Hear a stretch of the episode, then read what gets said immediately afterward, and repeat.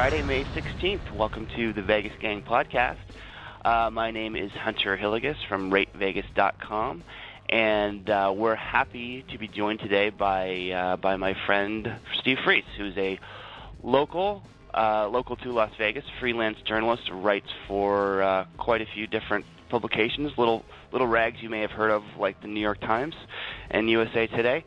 Uh, amongst others, he's going to talk about a book he recently uh, had published called Gay Vegas. It is a travel guide, and we're going to talk also a little bit about how Las Vegas markets to um, certain subgroups of people, and uh, so we'll dig into that. So, but first off, I'm going to do some introductions. Um, we're going to go around the table here, and um, Chuck from VegasTripping.com is here. How are you today, Chuck? Hey, I'm great. It's hot here in LA. Yeah, it's hot in Santa Barbara too. So uh, you know, got my AC cranked up. Uh, Dave Schwartz. Dave Schwartz is here from uh, UNLV and DiasCast.com. How are you, Dave? Doing great. It's not so hot in Vegas. Yeah, so you guys are lucky. Uh, David McKee, how are you today? Wishing I was in Santa Barbara. um, fine. Otherwise, excellent. And uh, Steve, welcome. Well, thanks. And uh, hey, I don't know what part of town you're in, but it's it's in the 90s where I'm where I'm at here in Vegas, and it's gonna gonna hit 100 this week. So I, I think it's hot enough. yeah. yeah, I was. I think it's 97 here today in Santa Barbara, which is abnormally high, uh, and it feels it feels it. I mean, we don't you know we don't usually get up this this hot, especially not in May. So yes, but you have funny. a beach you can go to. I've heard there's a beach here. That's what they tell me at least. guys, you guys got a big beach out there too, so. Yeah, that's true. yeah, but I think, think Man- Mandalay Bay. Yeah. you got a couple. Yeah. All right, so I want to talk a little bit about Steve's book, and then um, and then we'll talk about a couple of other uh, sort of current event type things. And it, we're hoping that Jeff Simpson is going to join us. Um, he may have been tied up, so hopefully he will join us. Uh, otherwise, we're going to get rolling. So, Steve, your book. Um, it's called Gay Vegas, correct? And it's it uh, travel guide for uh, base. Well, why don't you why don't you explain the book? Uh, talk about you know how how you got the idea for it.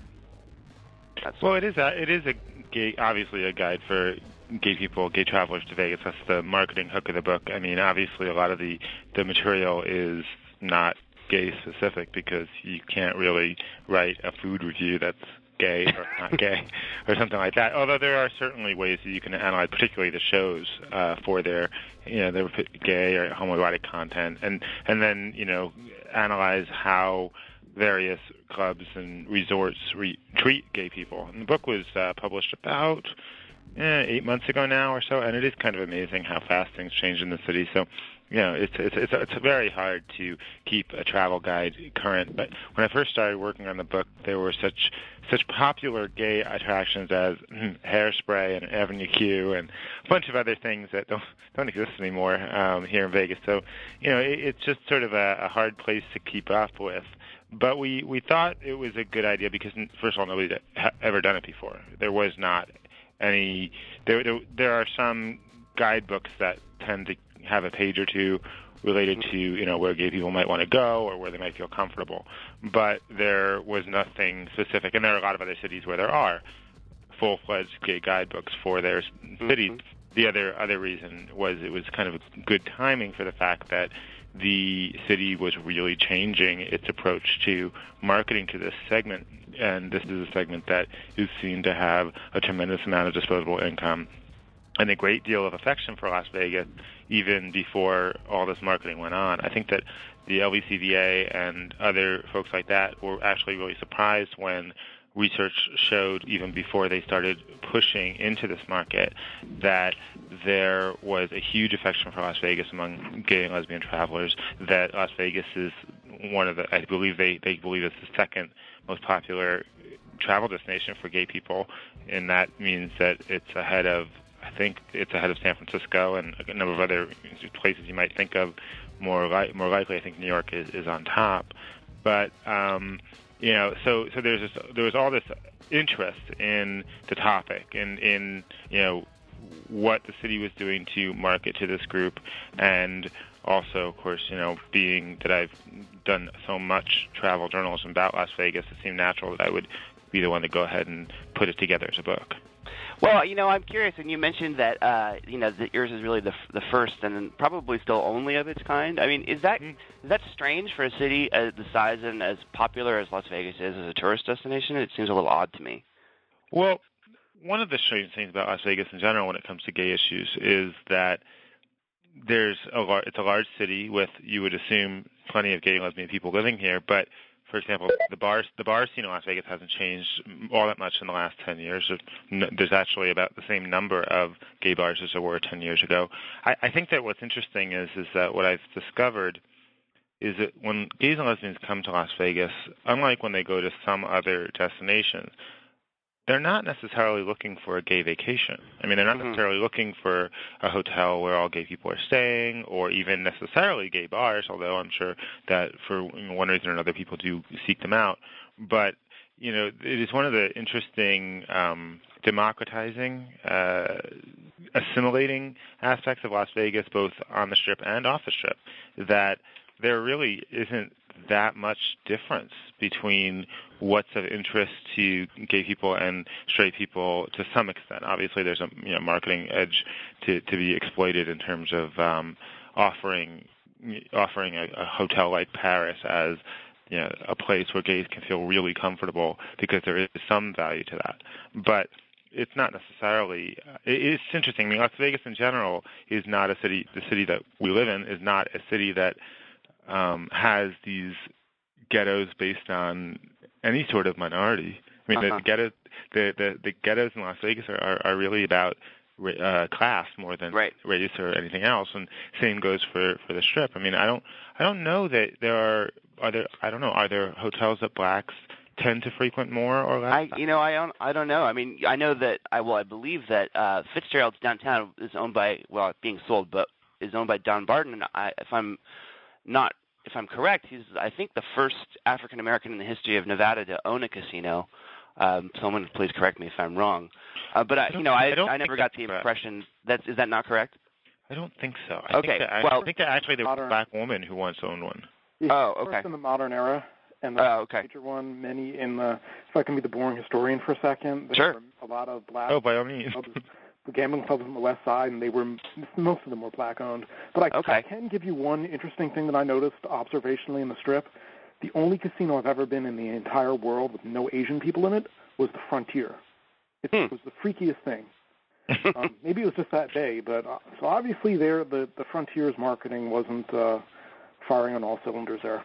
Well, and you know, you hear of certain, in some cases, how places do market to very specific subsets. Like the California is, you know, legendary for marketing to Hawaiians right. and having quite a presence, uh, uh, you know, marketing-wise in the Hawaiian Islands. But I, you know, I am curious when it comes to this stuff. Do have certain properties made specific efforts to to target these communities, and if so, you know, which properties are these? I, I think most people or well, I would think many people wouldn't even have any idea. But I, I get the the sense that there that there are a few that have actually uh, have have tried to have tried to make oh. specific efforts. Well, when we're talking about gay the gay marketing angle, I can be specific. Yeah. Um, Harrah's has decided that they would designate Paris as the hotel that they think is of most interest to gays. And so there are advertisements that are created specifically for Paris that are in lots of the gay media on the gay TV, like they have logo, which is a gay, I think it's owned by MTV. It's a gay TV channel on cable. Uh, there's certainly a, you know, the gay media, local, local gay publications here and mostly in feeder markets like California and then national. Um, I've actually, we were, my, Miles, my partner and I were just discussing this last night because we had both noticed that there's a, there's frequently pages in the Advocate or Out or some of the gay travel magazines geared towards the Luxor, for example. And I, I've known for a while that Luxor and New York, New York have been two of the hotels in the MGM Mirage family that have been focused on trying to go to this market. But what was interesting about the last was that they were playing out clubs there, the uh, LAX and whatever else they've got there. And Miles said to me, he said, I really hope that gay people don't go to these and think that they're gay clubs. I mean, there's right. it's a reasonable conclusion from these advertisements, mm-hmm. and it could be alarming because he's, as he said, you know, the the people who go there are they're assholes. I mean, these are these are the people who who ha- you know the, the the people who go to Pure and go to right. you know, the, the, the nightclub scene. These are the young, rich, right. whatevers that they you know that are being soaked you know right, left, and backwards. And um, you know they're not ne- not necessarily. In fact, they're probably not gay. And uh, it's a little it was amazing given all of the uh, efforts they've made that haven't heard yet of I don't know a, a gay related bar fight. Right. That? I'm a little Yeah. surprised. I'm sure. I'm sure it's coming sooner or later. Uh, Jeff Simpson, welcome. Oh, thanks. I've been on for a few minutes, guys. Sorry I was late. Oh, Um, no problem. interesting topic, Steve. I have a question for you. Um, one of the things that I found interesting, we had a um, our uh, tourism columnist at In Business, Rick Velotta, did a story about the LVCVA's um, marketing outreach to the gay community and some of their ads. Uh, um, relatively provocative ads, pretty interesting, and uh, um, you know, may, hopefully they'll be successful.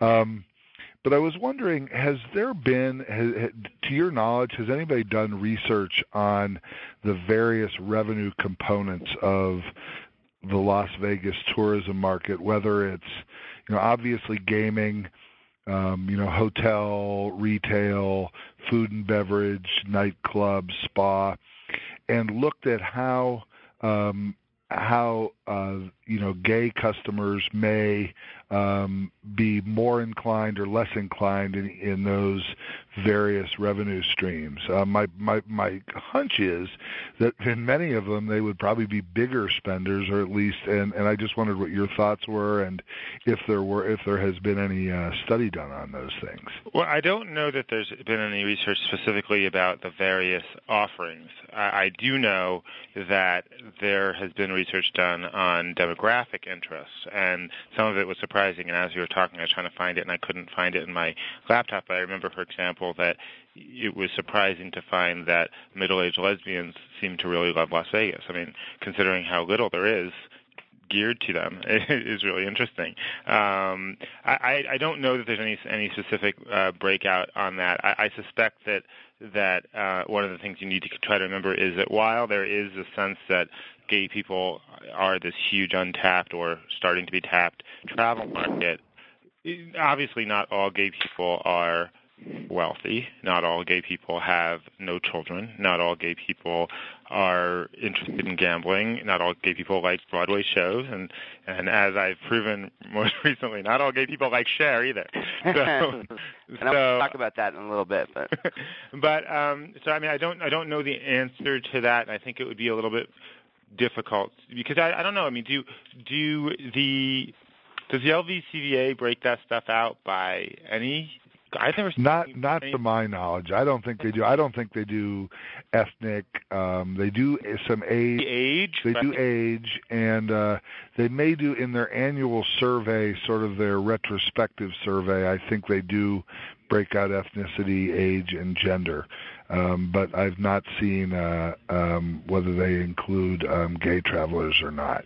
One of the things that I think is interesting and worth noting in this conversation is that you know you know the last time we had a recession or last time we had a, a serious slowdown in Vegas was the, the, the 2001 2002 and a lot of these efforts to allure to gay travelers and also quite a bit to Hispanic travelers, Spanish language travelers, um, came out of that. Came out of the necessity to try to find some new pastures to graze on.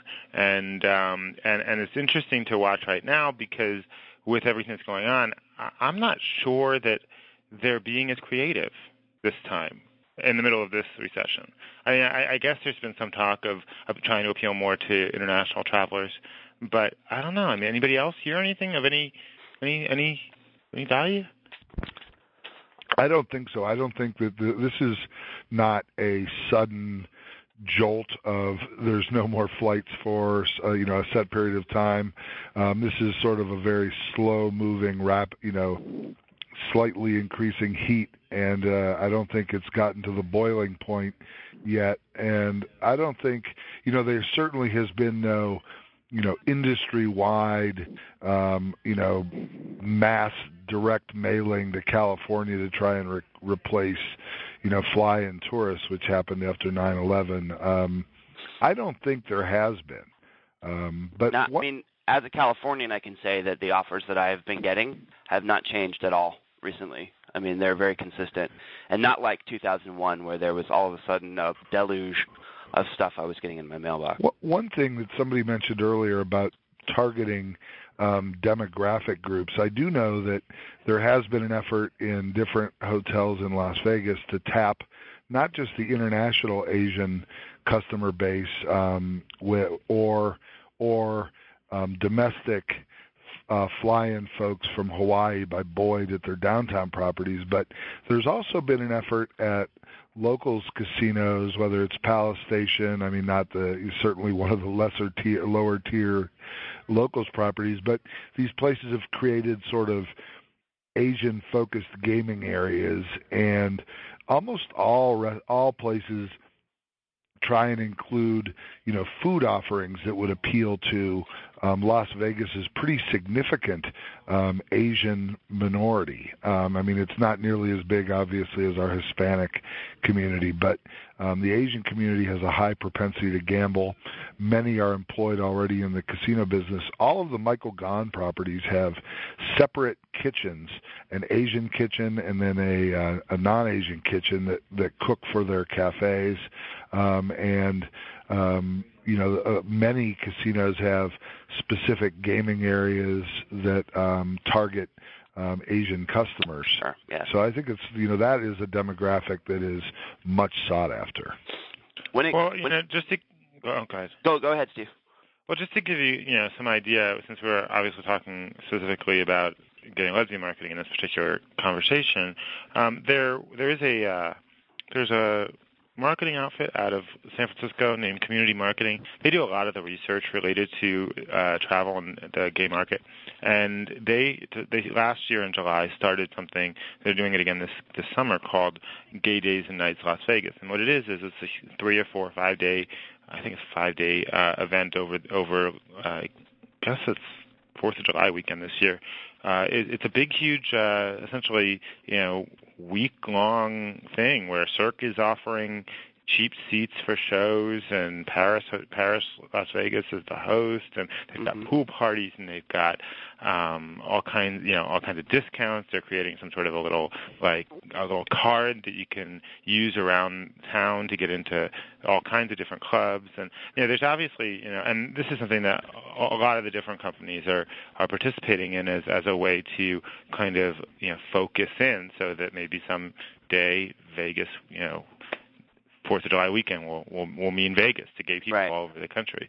Um, just like there are other other parts of the of the world that you know there's this big party they have in Montreal every year that lots of gay people travel for, and so on. I think what, what's most interesting is something that I think Hunter mentioned earlier, which is that all this marketing is being done uh, under the radar of straight travelers.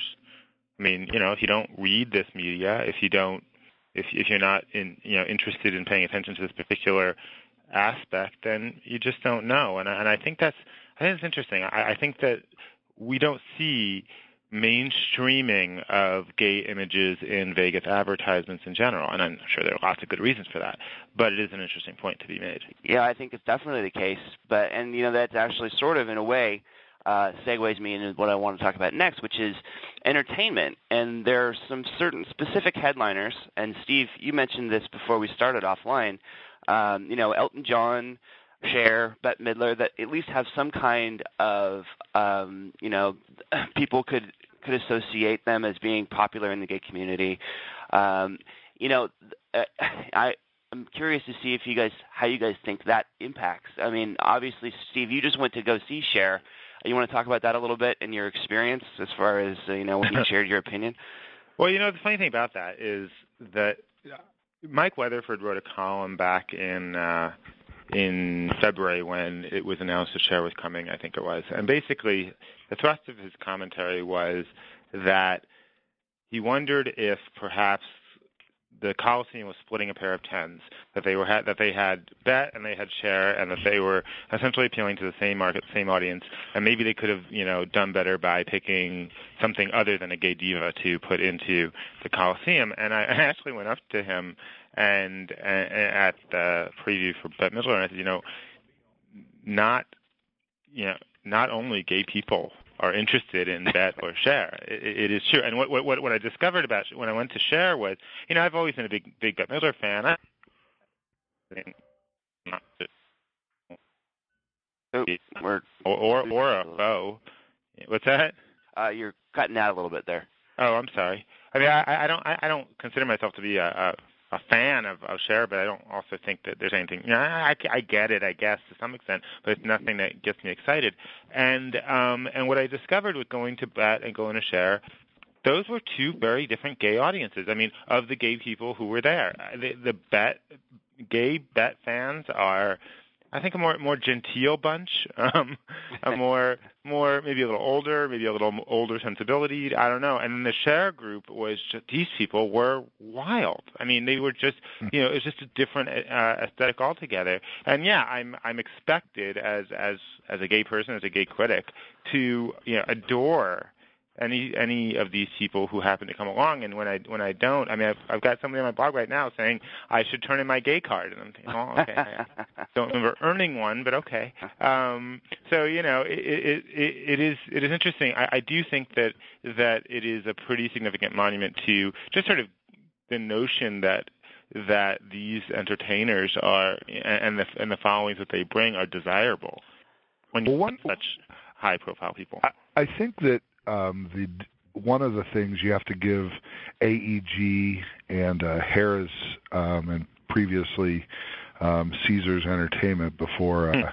Harrah's made the choice to sign Celine, um, and I think that you know notwithstanding their appeal to um, the gay market, I think that Bette Midler, Cher, Elton John, um, and we'll leave Seinfeld out. I think you know he's an occasional um, person who appears there. I think he has pretty much he's sort of a traditional um, Las Vegas comic um, or a guy who would come. I mean, he would he would have always had a lot of appeal here, but the market has gotten so big. There's so many hotels, so many mega resorts, so many entertainment venues, dominated by at the top of the you know the biggest shows by the Cirque and Cirque style shows. Um, there are a number of other entertainers, you know, impressionists, comedians, um, and then people who come into town occasionally, the Jay Leno's and folks, the Ray Romano's, folks like that. And and these folks at Caesars have picked a different kind of people, and typically the casinos wouldn't have signed the, them. Um, they weren't, you know, they were considered to be, you know, uh, per, not necessarily Elton John, but I think Bette and and uh, um, Cher probably are more popular, much more popular among women, and probably not very popular among you know the gambling type crowd. That's the Tony Bennett, Frank Sinatra, you know, comedian kind, you know, Don Rickles kind of crowd. But what ha- Vegas has gotten so big and it's so much not about gambling anymore that now you know I mean they have they've created this niche for themselves. It's a huge niche. And you know they have a 4000 seat venue um, so I think it's sort of you know it's genius. You know they they sort of cornered a market on a very very you know with a very popular kind of act. When they signed Celine Dion, I'll admit I thought you know what kind of a nutty Las Vegas signing is that? Hmm. but you know she was dominant in in in in because she has such a loyal fan base. They were willing to come here. They may not have been gamblers, but they were spenders and spa goers and you know mm-hmm. retail people pay and contributed to high hotel rates and everything else. So you know more power to Caesars, I think, and I think that you know these acts, you know maybe they are zigging a little when everybody else zags, but good for them. Well, you know, I, I, I was. I, go ahead. I was going to say I was I thought that the Celine signing was was a winner from the get go. I was going to bring in, you know, instead of just plowing the same furrow, they were doing something. You know, they the the model that they were shooting for was a headliner where people would plan their Vegas vacations around seeing that headliner, and you know, damned if it didn't work. And uh, as far as uh, uh, Bette Midler and Cher, I I I wouldn't agree with Weatherford's contention either. I mean, they, you know, the, especially after having seen both shows, you know, Bette Midler is, she is invoking a much different range of cultural reference points.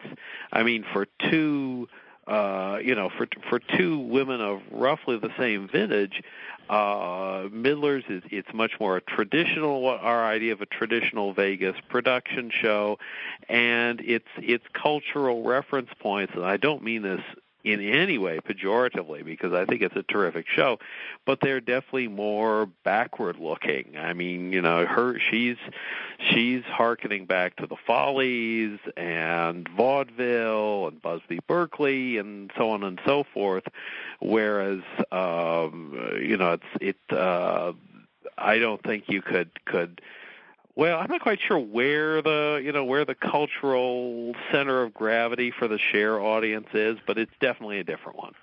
Well, I do want to follow up on what Jeff just said because I think it's important and, and needs to be filled out just just a little bit more with regards to these niche niche audiences. Because it is interesting to note that it is the largest companies, Harrah's and MGM, that are the ones that are aggressively going after these sorts of markets and doing so. I mean, what I'm talking about is is uh, particularly since we're discussing the gay market, we'll talk about that for the moment.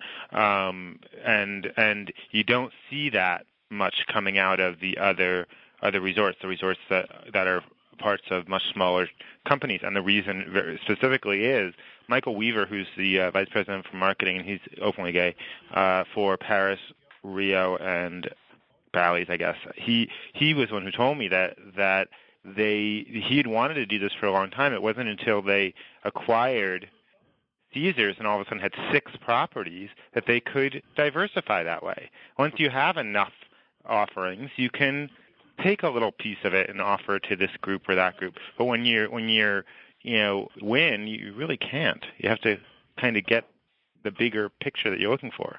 Mm-hmm. And there's there's some controversy about how I mean we're talking about other demographics. There's some controversy as to how uh 4040 Club is doing, and frankly, I mm. saw very few African Americans the time I was there but you know MGM's uh, attempts to court that demographic have almost invariably blown up in their face. I'm thinking about the you know the Tyson uh contract and then um you know the the scene during the NBA All-Star weekend which was it was a pretty it was pretty rough. Let's just leave it at that. Well, and I don't think either of those were attempts to court the African American community. I mean, boxer boxing matches may bring in um African Americans, but they bring in, you know, extremely big money gamblers and NBA All-Star game is more of a you know it's a cultural phenomenon that proved to be because of our proximity to Los Angeles um, an attraction to a less than desirable element. But I well, it was it was. but I don't thing. think it was meant. They said, "Oh, let's let's lure the All Star game to town so that we could lure African Americans to Las Vegas." Well, that was you know with the with the Tyson fights. I mean, that was that was precisely the element they got. If you look back at the uh, at the uh, Sports Illustrated coverage of the ear biting fight, you know, a big part of the crowd for that for that fight and for that whole, you know, for that series of Tyson fights of which it was the the apotheosis, if you as it were, were, you know, was a drive-in crowd uh, from LA that was largely comprised of gang members and their hangers-on you know when when they when they sign the deal they're anticipating that Tyson returns to form becomes the you know once again the heavyweight champion of the world and dominant like he was in the mid and, and later 80s um, they certainly didn't anticipate a deterioration of Tyson. When Tyson was at his best um, he was he had appeal you know far beyond the groups you mentioned, and I'm sure that's what MGM wouldn't have signed the deal if they thought they were getting um, the crowd that you that you cited. Um, it's just not you know conducive to uh, um, you know what they're trying to accomplish. Well, you know, it's interesting. Damon Hodge is a, a black writer who writes for the Las Vegas Weekly, and he did a piece in January looking at this question of what does it mean that you know the Palazzo of all places um, would open a place like Jay Z's 4040 Club, and he he really did think it was quite historic that you know that this was going on. That this was more significant than a lot of the other you know black landmarks on the strip. And I, I don't know. I, mean, I would be interested to know how how it's doing and whether oh, it works at all. Yeah, I don't think so. I mean, the folks that I talk to say that you know even not even with NBA basketball playoffs in full bloom, um, not particularly big crowds, not um, you know, the robust, you know, like line waiting to get in happening club. Now that could change, and you it's know, also sort of like locked in the basement. I mean, yeah. you have access and, from the outside, but other than that, it's it's very difficult to get to from the inside of the building. I yeah, I can vouch for what what Jeff's saying. I mean, we were there on a Sunday afternoon during a Lakers game just a moderate sized crowd, uh, nothing special. Uh, service was absolutely atrocious. Um, the uh, uh, and you know no signage whatsoever. I mean, you you need a a, a bloodhound and a trail of breadcrumbs to find the place. Um, it's they they've stuck it down in the basement like they're ashamed of it. Um, so I don't know. It's it's uh, somebody I was corresponding with was positing that Adelson, you know, is wants to be able to say, yeah, we tried, it failed. Uh, you know, we're moving on to the next thing. I don't know. I don't. I don't. I don't think he's even. I don't think he's that Machiavellian. But they sure aren't going out of their way to make it a success. I agree. I mean, I haven't seen much in the way of uh, promotion or advertising for the place. Well, it is interesting to note while we're having this conversation that there is only, so far as I know, one gay club on the strip. It's Crave. It's not actually in a hotel. It's it's like I don't know, rented part right. of the Miracle Mile shops, and it, it's been there for a while, and you know it wins awards and so on. I I'm not a clubber, so I I don't go out and and see how it's doing, but I hear I hear it's going well. It's just interesting that well, okay, if they're trying so hard to get you know the gay folk into the into these places, well, why not have a a gay gay coffee shop or something in well, I don't know New York, New York or something if that's what they're Steve, interested in.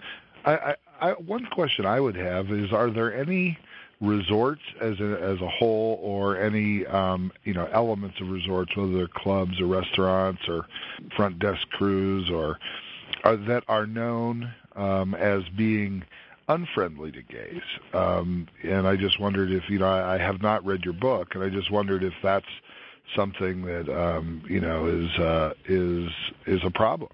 I have not heard much. Um, I think you find it in small places. Uh, I, I know that when I was working on the book before I finished the book, uh, when I, I called over to, and I think I I think that when once the book when the book came out, it, it had changed. But the Aladdin, for example, when it was still the Aladdin, you know, I had called around to find out which hotels did allow gays to use their wedding chapels for their weddings and and the Aladdin the woman actually said no but the MGM does it. Um and uh and I know that a lot of the smaller the smaller wedding chapels don't do it but you know I mean oh well. And and um but by and large no i really i really we had the conversation i think probably just before you got on it. You know i'm waiting for that that you know big story where some gays come to town because they saw the ad for LAX in uh, in the Advocate and they think it's a gay club and they come on to some guy and then they get popped. I, I, I mean it's bound to happen the way they're the way they're doing it and yeah. just I don't know. I mean, yeah, they're, they're, look, I mean, I mean, it, this is Middle America that comes to Las Vegas, and there are attitudes, and sometimes with a little alcohol and a little, you know, looking somebody the wrong way, it can be yeah. dangerous. Nope, no doubt about it. And I, you know, like you said, I would not be surprised to see that go down.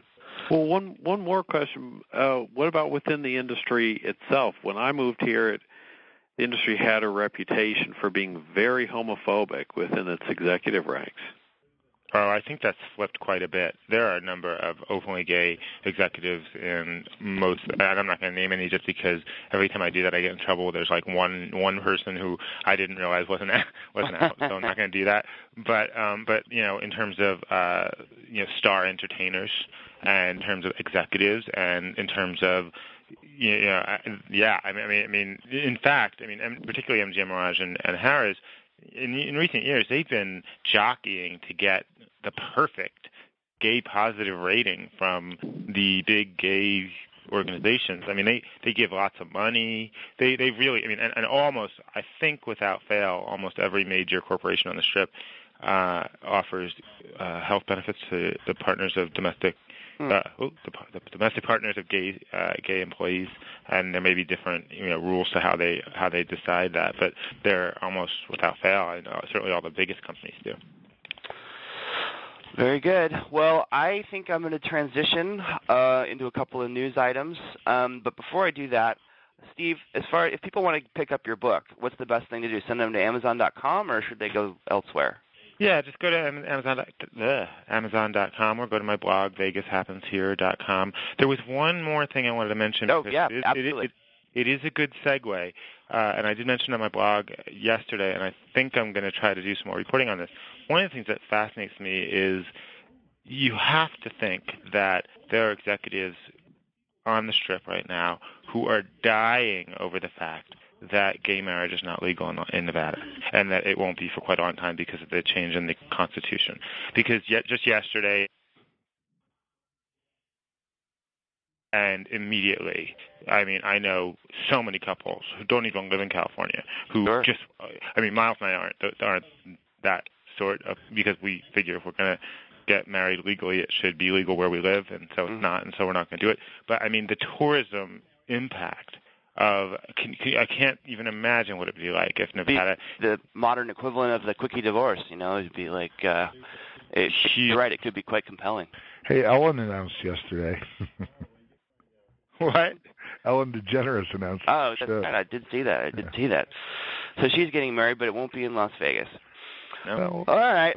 Well, um, again, uh, Amazon.com or VegasHappensHere.com to pick up Steve's book, and I will be linking to both uh, when the show goes up. So if you're also also shop LVA.com. That's right. Oh yeah, that too.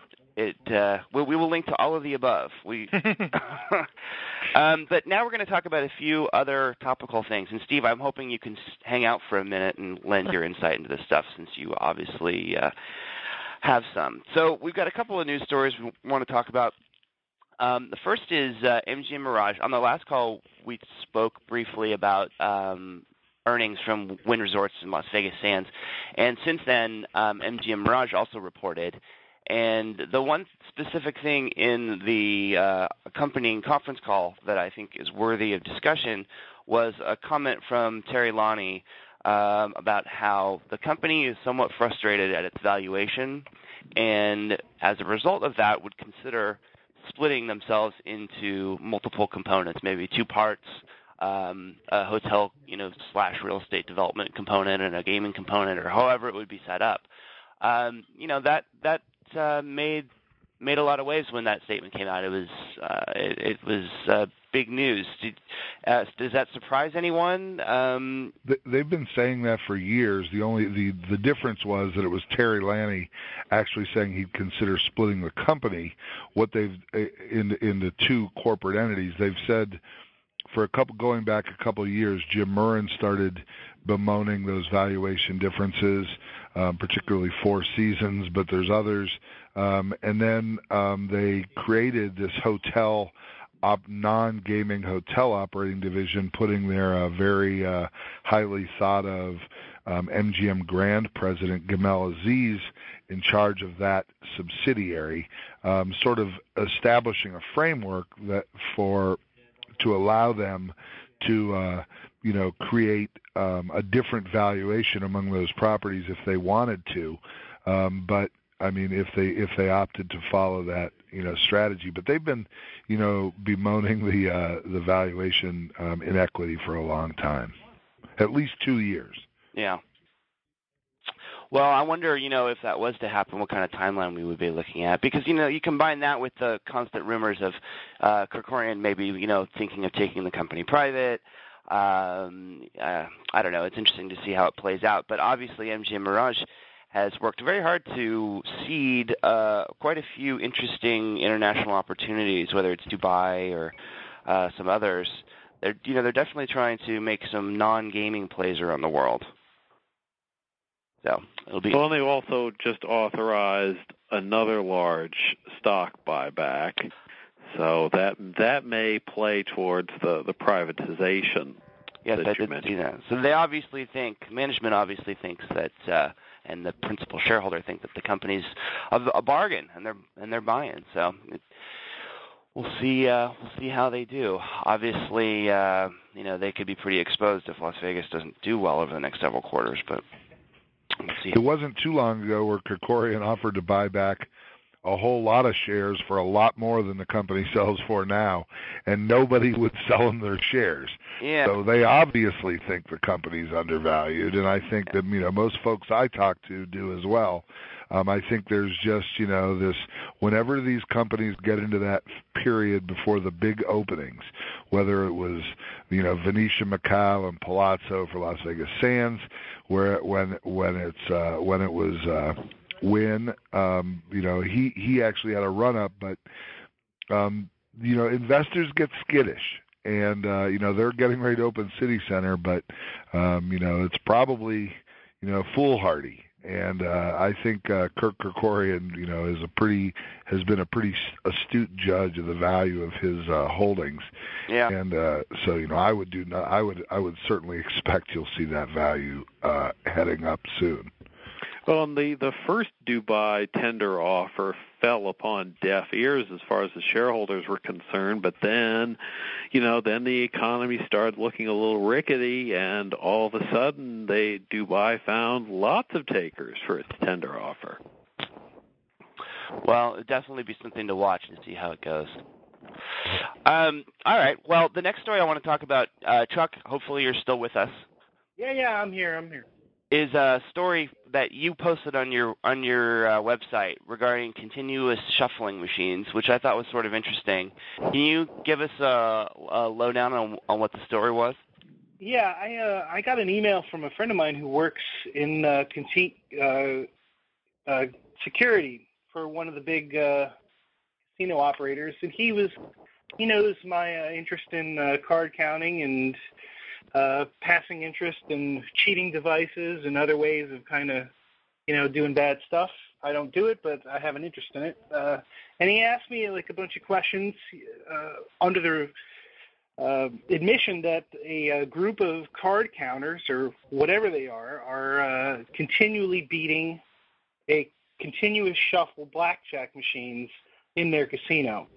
Uh, he said that he's uh, not really sure exactly how they're doing this, but they're doing it regularly. Uh, and they got a whole team of people, and they've switched out dealers. They've done different machines, da da da da, and these guys are still figuring out how to do it. So you know, I kind of, kind of gave it a little bit of thought. I was like, well, how you know, how exactly could somebody beat a continual shuffle machine?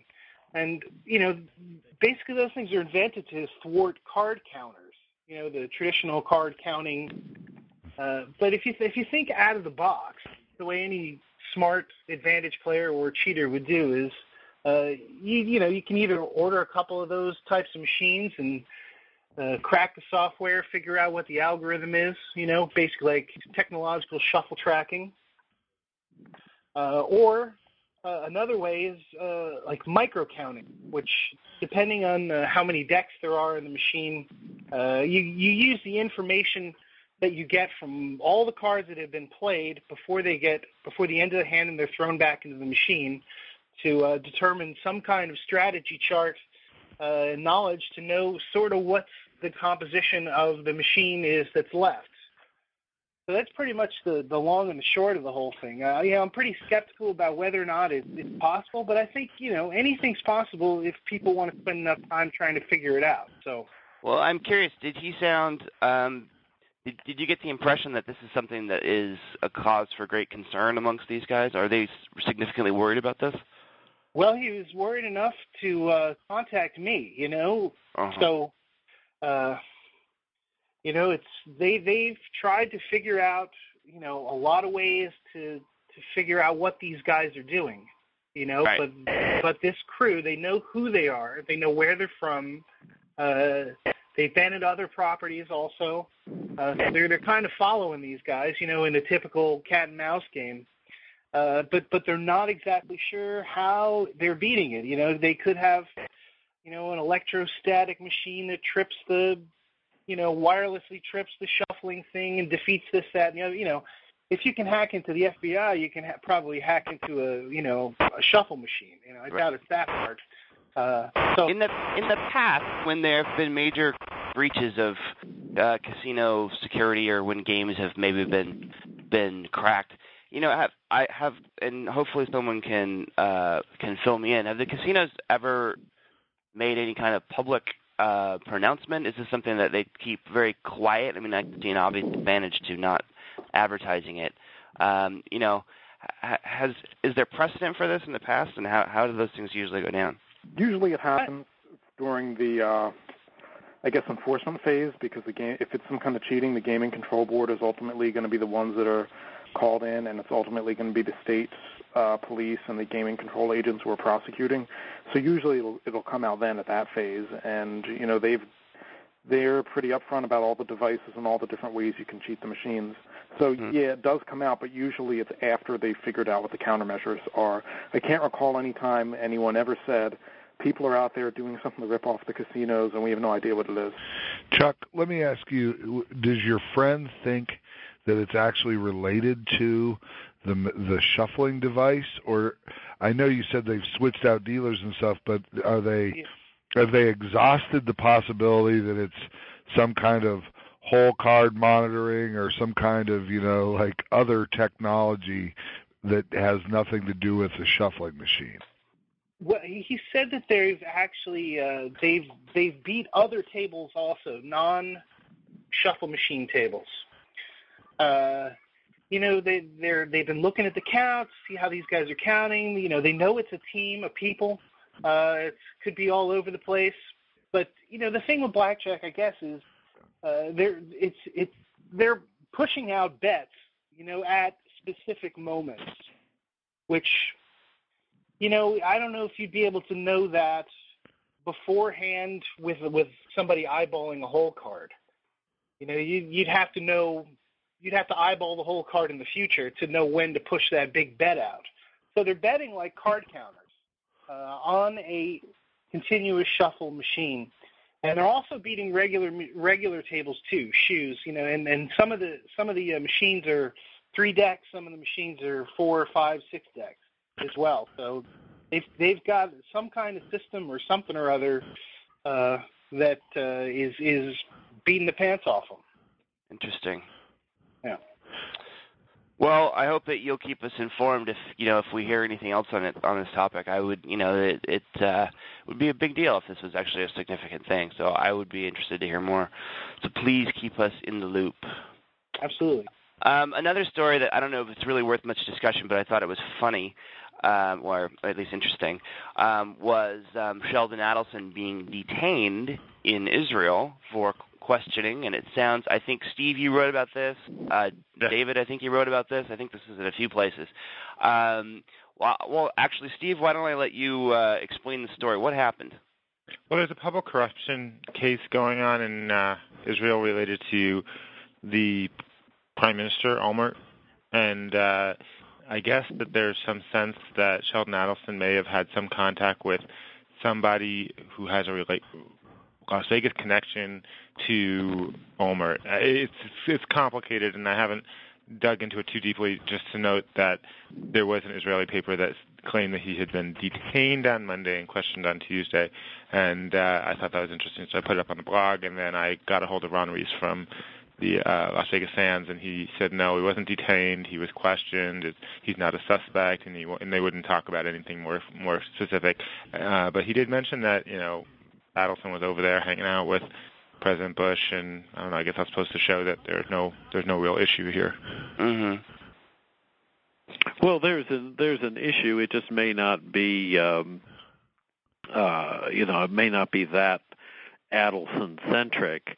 Uh, right. What what they're trying to find out is what the Israeli, uh, what these anti-corruption units in Israel are trying to find out is whether Olmert acted as a go-between for this gentleman Moshe Talansky, who makes mini bars and who is a major contributor to Olmert's uh, political campaigns. And the the suspicion that they're the allegation that they're investigating and nothing has been substantiated is that Olmert may have gone to Adelson and to a couple of other American businessmen and said, say, would you do my friend Moshe Talansky a favor and buy some of his mini bars? Um, so that's what that's what they're trying to find out. I mean, you know, so in other words, in other words, if Adelson were involved, it would be as you know somebody who, you know, who was was you know tried to hit up, had tried to right. be you know pressured into into buying this stuff, but no sort of of uh, criminal action on his part has even been remotely alleged. He was, but yeah, I guess he came back to his hotel at 11 p.m. Monday night, and there were the cops waiting to question him. And that's why it was, and that's why I agree, Hunter. It is hilarious, the idea of a country's prime minister as a minibar salesman. Yeah, exactly. and you know, calling up the, you know, one of the richest men in the world. Hey, uh, can I interest you in a you know, a couple thousand mini bars from my buddy. Uh, you know, just uh, sort of strains credulity, but yeah. you know, hey, it's it's, well, but, it's you know, at least but, funny. But it, does, but it does feed into something that is a little more serious, which is this question of how Sheldon Adelson uses his influence. Influence. There was a whole discussion about whether or not he was on the line with Tom DeLay, getting Tom DeLay to to change Right. some sort of American policies related to China and the Olympics, and Yeah. it- Oh, there, there absolutely. is something there. Well, I mean, you have you have them claiming that it happened. Then in the then in the tri then you have DeLay's office saying it never happened. You have the Chinese believe it happened. It happened, and you have Weidner on the witness stand saying, "Oh, we created this urban legend." about it which is you know i mean sort of uh, we benefited from a lie or from a you know a rumor that we put out or whatever you want to call it but it didn't really happen now that um in the court case it would be disadvantageous for them to, for it to have happened um you know yeah absolutely i mean that was uh that was you know there is i mean that's sort of a different issue but certainly uh you know influence peddling or mini bar peddling is uh it's it's it's it's it, and and and it's all you know it's it's all amusing to me anyway Wasn't it? Wasn't it a much safer, nicer time when we didn't have minibars in Vegas hotels? There you go. See. Well, and Sheldon's the one who's responsible for putting them there in the first place. obviously, obviously, uh, he didn't buy the right ones because those ones don't have the weights on them that uh, automatically charge your bill. All right. Well, enough minibar talk. Um, we'll, uh, of course, if anything happens, we'll we'll we'll pick up on it in a, in a later episode. But the, the last thing that I wanted to touch on today was um, a couple of new shows that have opened, and I, you know, this is this podcast isn't really about uh, entertainment reviews, but um, there's two shows, and since Steve's on the call, I wanted to ask, and maybe some uh, of the rest of you guys have seen these shows too. Um, the the Cher Show and Jersey Boys both have opened. Um, you know, obviously both ma- uh, major attractions in in Las Vegas um, that will probably, hopefully, for their sake, be around for a while. Um, you know, the Broadway thing has been somewhat controversial in it in that it hasn't been a runaway success. So I guess my question would be: Is A, is Jersey Boys going to make it, and B, um, you know, are are Cher and Bette Midler going to be able to uh, keep it going like Celine did, and, and how she was such a success? And so, uh, Steve, I'll start with you, uh, and if anyone else has any comment, you know, feel free to chime in. Well, first of all, I don't think that Cher or Bette Midler have the same kind of pressure that that Celine had. I mean, they're not doing anything near the kind of business that Celine was expecting to do. So, you know, it, it's it's kind of uh, kind of apples and oranges that way. I mean, they've got what half of the business to to fill, and I think they'll both do just fine. Cher certainly will. I mean, if, there, if the lunatics that are writing me about my negative review of Cher any indication, she'll be fine. She doesn't need me. And um, and that I, I again I, I think they I think these are all very smart choices, including Jersey Boys. Uh, for the first time in in, in a, a long time, I've actually started to hear some some some talk that Phantom may not be doing well enough to stick around for a long, long time. That was kind of, you know, I kind of just kind of took it on faith that that show, given how much they spent on the theater, would would just be there for a while, and, and now I'm starting to wonder if, if it'll make it through the decade. So I, I, I'll be interested to see where that's going. I, I don't know that necessarily, you know, it's a Broadway thing or if it's just just that you know has played out. But right. I th- I also think that that Jersey Boys is is a, is, is a great marriage of a number of things. One of which is if it's an upscale feeling show for upscale feeling people um, in the right hotel. I mean, if Avenue Q was a mistake, it was largely a mistake because it had a huge theater in a hotel for which the client, the overall clientele was not young urban mm. professionals. So uh, yeah, I, I think that I think that Jersey Boys is, is it's a, it's a superb show. It's gotten universal praise. I, I I think I think it'll do well. I think it'll be great. Well, uh, anyone else have any thoughts? The only complaint I've heard about Jersey Boys regards the uh, the theater itself. Um, that it's a it's very very small uh, to the point of being cramped. Uh, child's portion uh, size leg room, and very poorly ventilated. So that that uh, that's just kind of an uncomfortable experience watching for the watching the show for for reasons having nothing to do with the show itself. And anybody who likes New York is going to think, "Oh gosh, that's such a New York concept." I mean, New York New York theaters are notoriously uncomfortable, mm-hmm. and people go to see them. True. Um, all right. Well, unless anybody else has anything else they want to talk about, uh, I think we're going to wrap it up for the day. Um, I very much appreciate everybody being here. Steve, thanks so much for joining us. Thanks for having uh, me. I'm going to go around the table again and let you guys uh, pimp uh, whatever projects you're working on. So we'll start with you, Steve. Steve, if people want to find you on the web, where would they go? Uh, well, I've got my blog, Vegas Happens Here. It's where I post uh, links to all my, my stories and my work and, you know, comment and break news. And, of course, I got my two podcasts, the Strip Podcast about Vegas and the Petcast, which is about pets and animals. So the Strip Podcast is at thestrippodcast.com and the Petcast is at thepetcast.com. Great. Um, Dave Schwartz, how about you? I'm at www.dieiscast.com, which is still undergoing a remodel, and um, I'm just posting all kinds of cool stuff there. Great. Uh, Chuck, where can people find you this week? Um, uh, oh, Chuck, I'm sorry. Go ahead. Uh, you can find me at Jeff Simpson's house. uh, I, we will both be sharing some comics. Uh, yeah. All right. Vegas, VegasTripping.com. There you go. Uh, all right. Uh, Jeff Simpson, how about you? Well, I, I first want to say that um, I've really enjoyed Dave Schwartz's. Uh, he's like posting some of his greatest book reviews, and they're fantastic. Um, I've got I've gone back and uh, been reading, saying almost all of those books are books I've read. So if you uh, have a big gaming book library, you should read Dave's reviews. They're fantastic. Um, and I'm at uh, LasVegasSun.com or InBusinessLasVegas.com. And David McKee.